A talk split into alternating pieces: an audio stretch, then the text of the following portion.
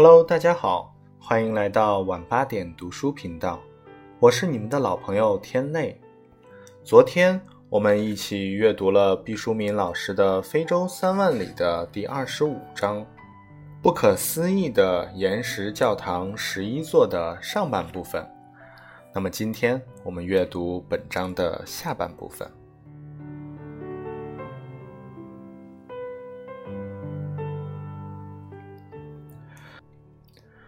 他们似乎有些为难，好像这不应该是一个问题。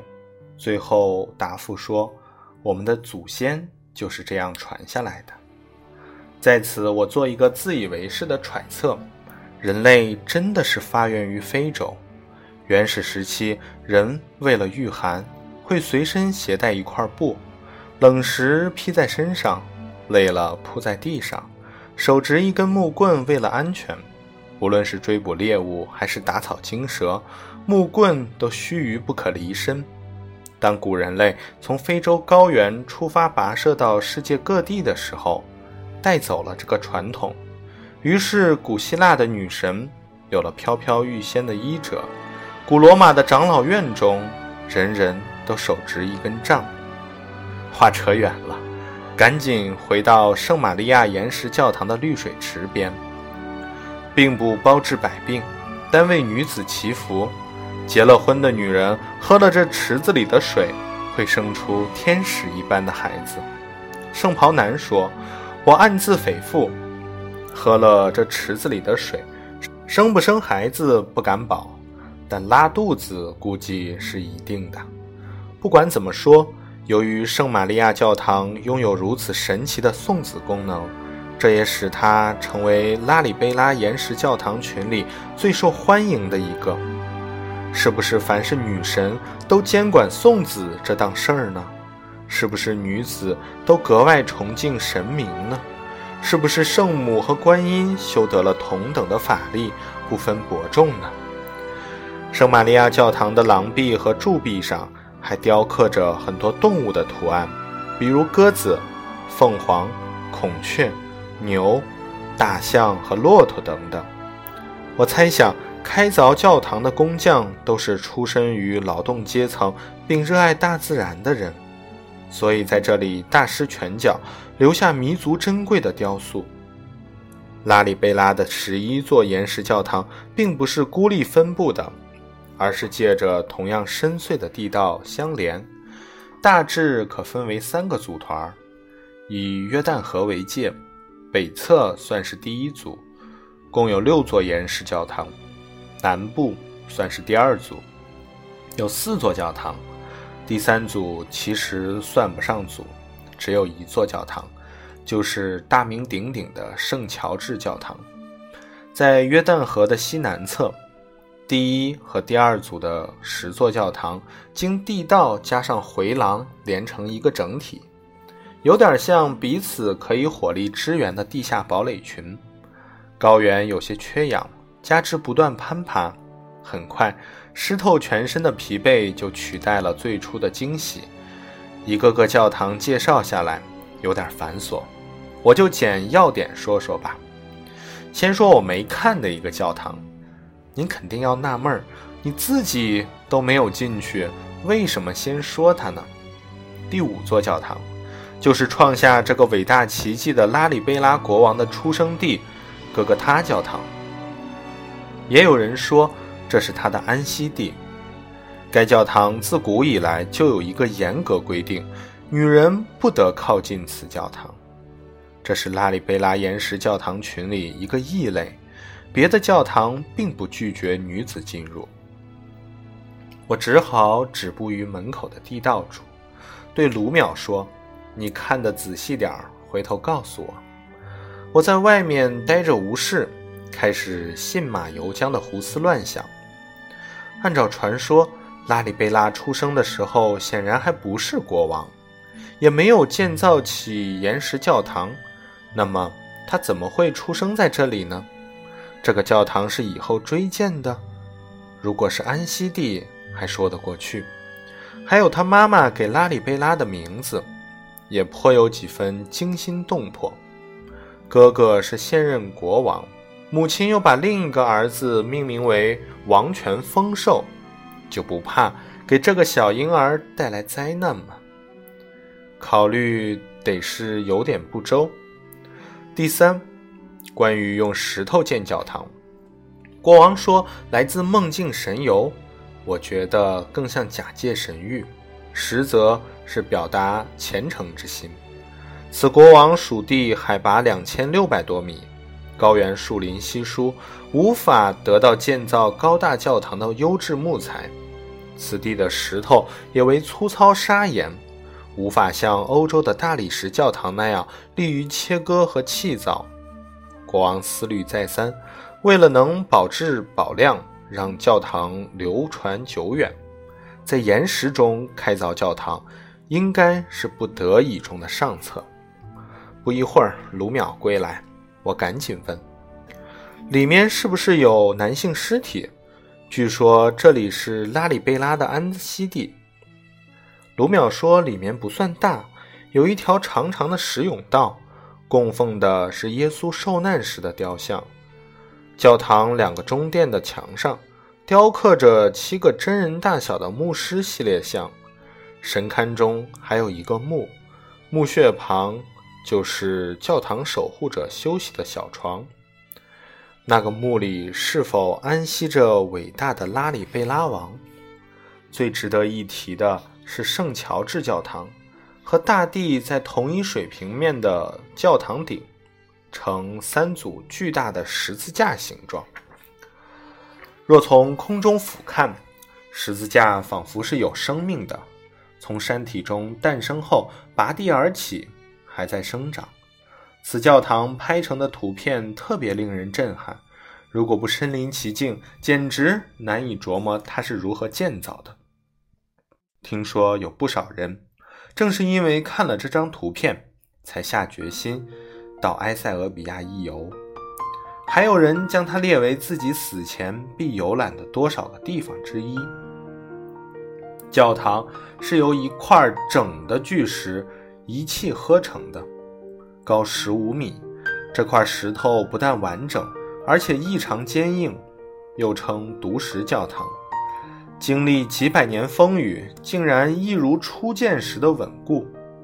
联合国教科文组织的世界遗产委员会专程到此考察，决定此教堂不必搭建保护性顶棚，这样游客们就有了眼福，可以一睹。一座原汁原味的岩石教堂，与当年拉里贝拉国王看到时别无二致。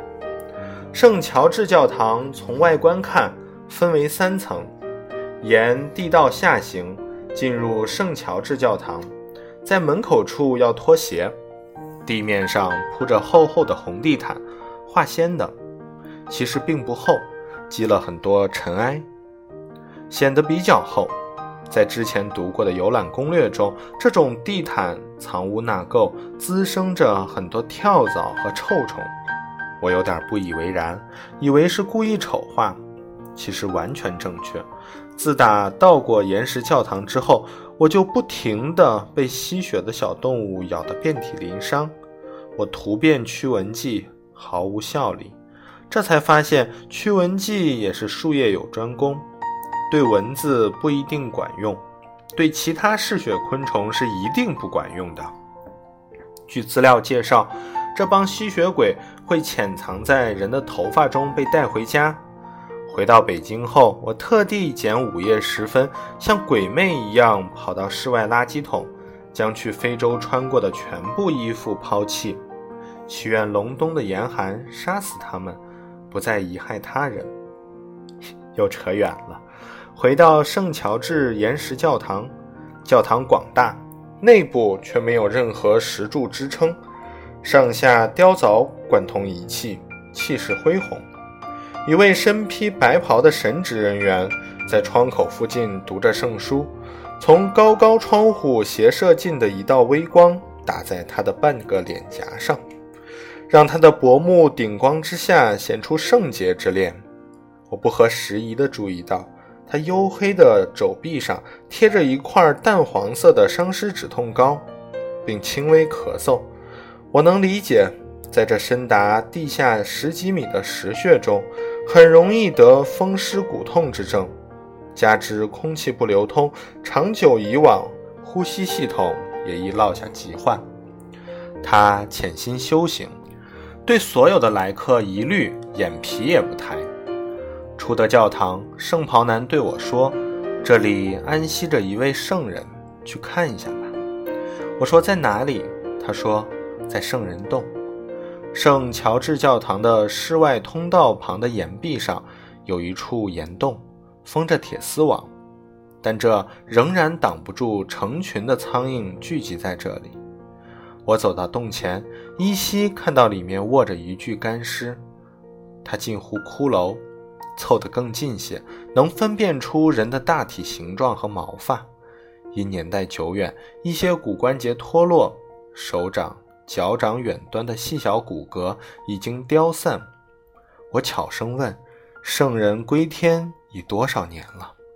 圣袍男答：“四百多年了。”我说：“四百多年来，圣人一直在此安息。”圣袍男说：“是的。早年间，人们还会抚摸圣体，以求赐福。这些年，为了保护圣体，就用铁丝网拦了起来。”来人只能在洞外瞻仰，默默观看一只洞里飞出的苍蝇停靠我的脸颊，这就是所谓的圣人效应，源远流长。特别在宗教氛围中，常常有人说自己享有圣物，比如是某个圣人的骨殖或凶器的一部分，例如钉死谁谁的木十字架或裹尸布。莎士比亚去世后，有人把他家附近的树木砍了，当做珍贵的木材高价出售。拿破仑墓边的树木也难逃此运，砍后被分成一片片，被人带回去做纪念品。拿破仑的阴茎也难逃厄运，被住持拿破仑临终祈祷的牧师割下来带走了。至于握手后几天不洗手，或恳请被谁谁摸头，更是至今流传。我甚至觉得索要作者的签名本，也多少有这种嫌疑。那书中的每一个字，都同别的印刷品没有区别，从传递的内容来看，别无二致。所不同的，只是作者的手抚摸过这本书，真的。没名堂的喜好，周围的游客几乎人人手里都拿着一段树枝，品种不拘，只要能随时挥舞就行。原本绿色的树叶，由于在干燥空气中连续舞动，迅速枯萎脱水，干若标本。这可不是一种仪式，而是为了驱赶无所不在的苍蝇。手中动作稍有停歇，就有苍蝇在你的嘴唇上搓手搓脚，痒热难熬。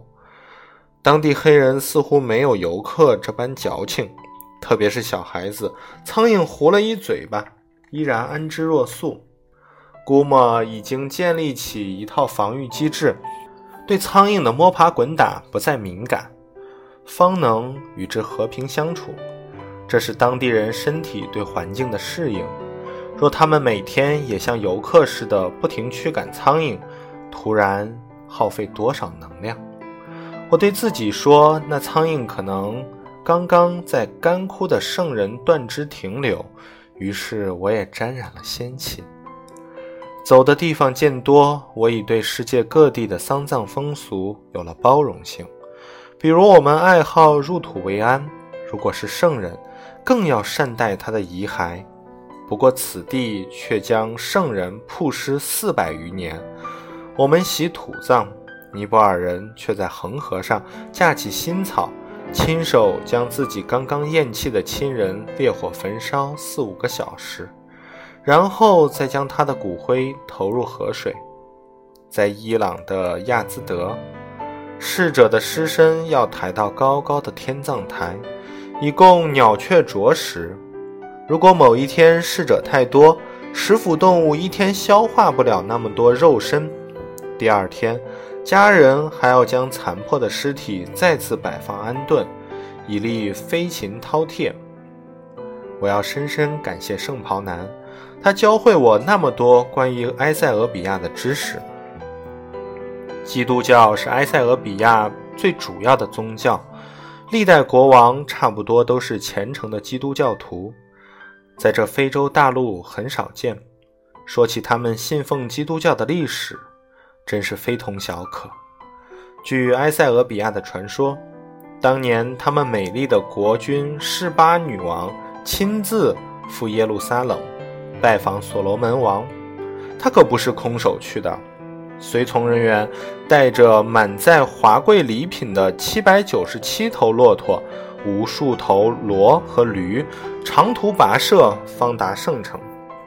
这事儿不仅停留在传说中，圣经里也有记载。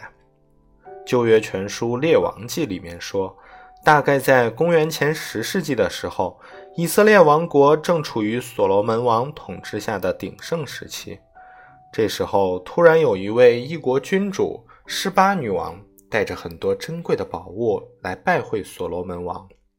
他听说所罗门王的智慧无与伦比，于是提出了很多古怪的难题，请所罗门王回答。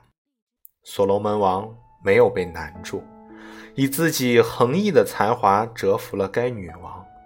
女王向所罗门王献上了无数的黄金和宝石。所罗门王。也以好客的胸怀，极尽所能的盛情款待了这位女王，尽量满足了她的一切要求。在圣经旧约中，这可是为数不多的奢华记录。野史说，所罗门王一见钟情，爱上了十八女王。不过，女王很矜持，一直没有答应所罗门王的求爱，一直到离开耶路撒冷的前一天晚上。所罗门王摆下盛大晚宴，为女王送行。所罗门王再次示爱，示巴仍无动于衷。所罗门王只好说：“那好吧，如果你临行前不从我的宫殿里带走任何一样东西，我就放你回家。”十八女王说：“我不会从你的宫殿里带走任何东西。”他们达成了约定。所罗门王使了个小计策。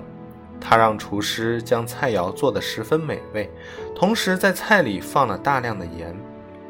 十八女王饱餐后，半夜里口渴难耐，起身喝了一点水，一直等候在近旁的所罗门王说：“现在你违背了诺言，用了我宫殿里的东西，所以你要答应我的求爱。”第二天分手的时候，所罗门王拿出一枚指环。对十八女王说：“我预感你会因为昨天晚上的事儿生下一个男孩，让他以后拿着指环来找我。”十八女王回到埃塞俄比亚之后，生下了所罗门王的儿子麦纳克里，以后成为埃塞俄比亚王国的奠基人。这段故事在埃塞俄比亚家喻户晓。在位长达四十多年的皇帝海尔塞拉西一世，就自称为所罗门王和十八女王的第二百五十五代嫡孙，是犹太教的雄狮。既然谈到了所罗门王，脚跟脚而来的还有金约柜的传说。麦纳克里长大之后，果然拿着所罗门的指环，来到了耶路撒冷。所罗门王非常喜欢这个孩子，希望他继承自己的王位，做以色列王。可是麦纳克里和他老妈一个性子，执意不肯留下，坚决要回埃塞俄比亚。无奈中，所罗门王立下约法，只有麦纳克里的子孙才可以统治埃塞俄比亚。于是，以后的统治者。在继承王位的时候，都要声明他们的血统来自所罗门王。这就是著名的所罗门王约法。事儿还没完呢，在以色列早期的记录中，金约柜用来盛装上帝在西奈山赐给摩西的石碑，约柜就成了上帝与以色列之间的见证。在出埃及记的第二十五章第二十二节里，上帝对摩西说：“我要在那里与你相会，又要从法柜施恩座上二基路伯中间，和你说我所要吩咐你传给以色列人的一切事。”西方历史学者曾这样描述约柜：这柜子装有上帝与人类的终极链接。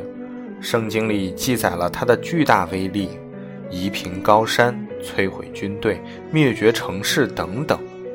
到了三千年前的某一天，约柜从所罗门圣殿里神秘地消失了。他到哪里去了？所罗门王真是爱这个儿子啊！据说把装有上帝指示的约柜给了麦纳克里，麦纳克里把金约柜从以色列运到了埃塞俄比亚。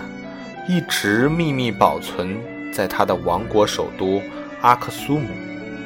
麦纳克里的王朝在公元三世纪到六世纪时盛极一时，后来国力渐衰。十一世纪被扎格王朝取代。扎格王朝的国王就是建造岩石教堂的拉里贝拉，也笃信基督教。十三世纪末，另一王朝取代了扎格王朝。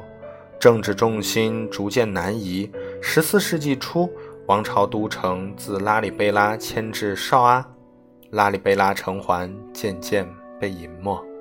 在后来的几个世纪里，因交通不便，没有人管理，逐渐被人们遗忘。在朝代的变迁中，约柜到哪里去了？充满危险的旅程，幽魂般的圣湖之岛，迷雾笼罩的古老教堂。人迹罕至的犹太村落，不可思议的史前文明，拥有超凡法术的先知，真伪莫辨的传说，藏在经卷里的密码，残缺不全的手稿，神秘的圣殿骑士，这是关于寻找金约柜的神秘传说。埃塞俄比亚人坚定地相信此圣物存放在自己的国家，在北部阿克苏姆的圣玛利亚教堂。一位修士用一生的时间，寸步不离地守卫着这个圣物。他是现在这个世界上唯一能接触到约柜的人。当他快去世的时候，他将得到上帝的旨意，找到约柜的另一个守护人。我到达阿克苏姆之后，问当地修士约柜之事。修士平静地说：“人们都说有约柜之谜。”对我们来说，它并不是一个谜，它千真万确地存在着。宽三十厘米，长五十厘米，柜子外层涂金，里面放着十戒的法板。对我们来说，你只需要相信它。我试着在脑海中想象了一个它的大小：宽三十厘米，长五十厘米，乘起来不过零点一五平方米的面积。比我想象中小得多。据有幸曾在远处见过约柜守护僧侣的人说，守护者是一位黑瘦的长者，脸颊下凹，留稀疏长胡子，下巴尖瘦，身披黄袍，有生之年一步不得离开教堂。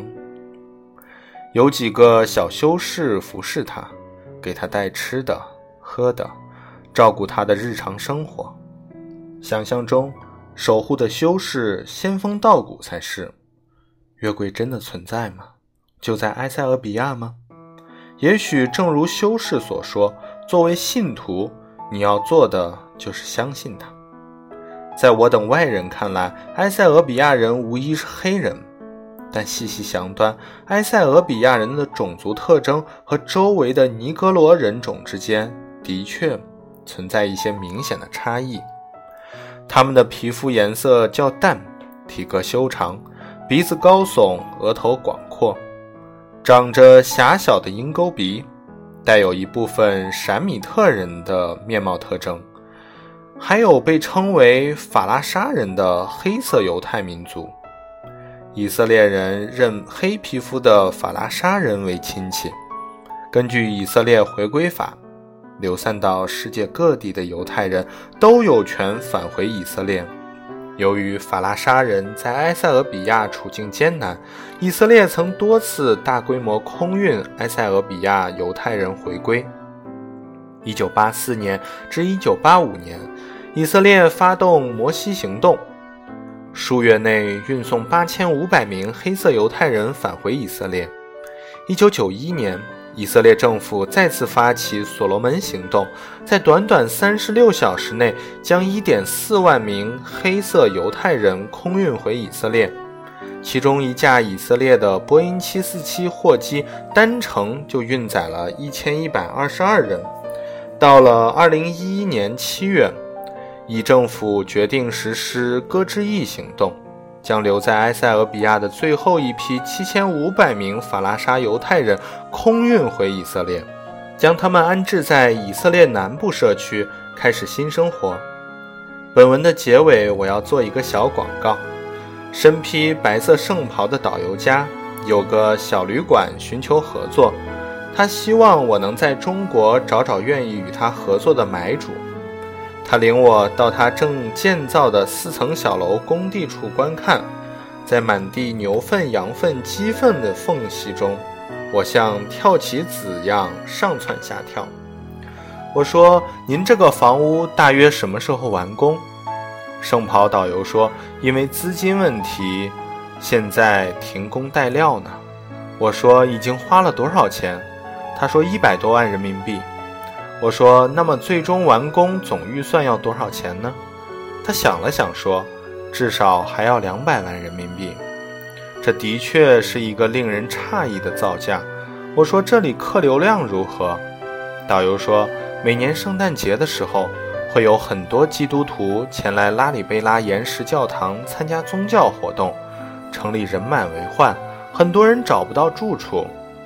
拉里贝拉具有令人震撼的永久魅力。”当地的旅游设施也相当不足，家庭旅店肯定是日后的发展方向。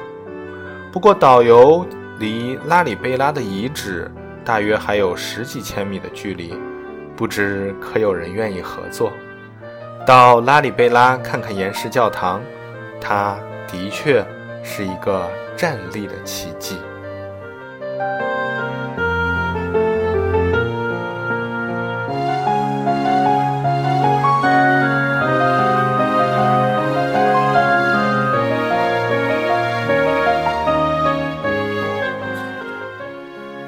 好啦，今天的阅读就到这里了。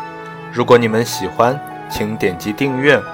我是你们的老朋友天泪，明天晚上八点，我们不见不散。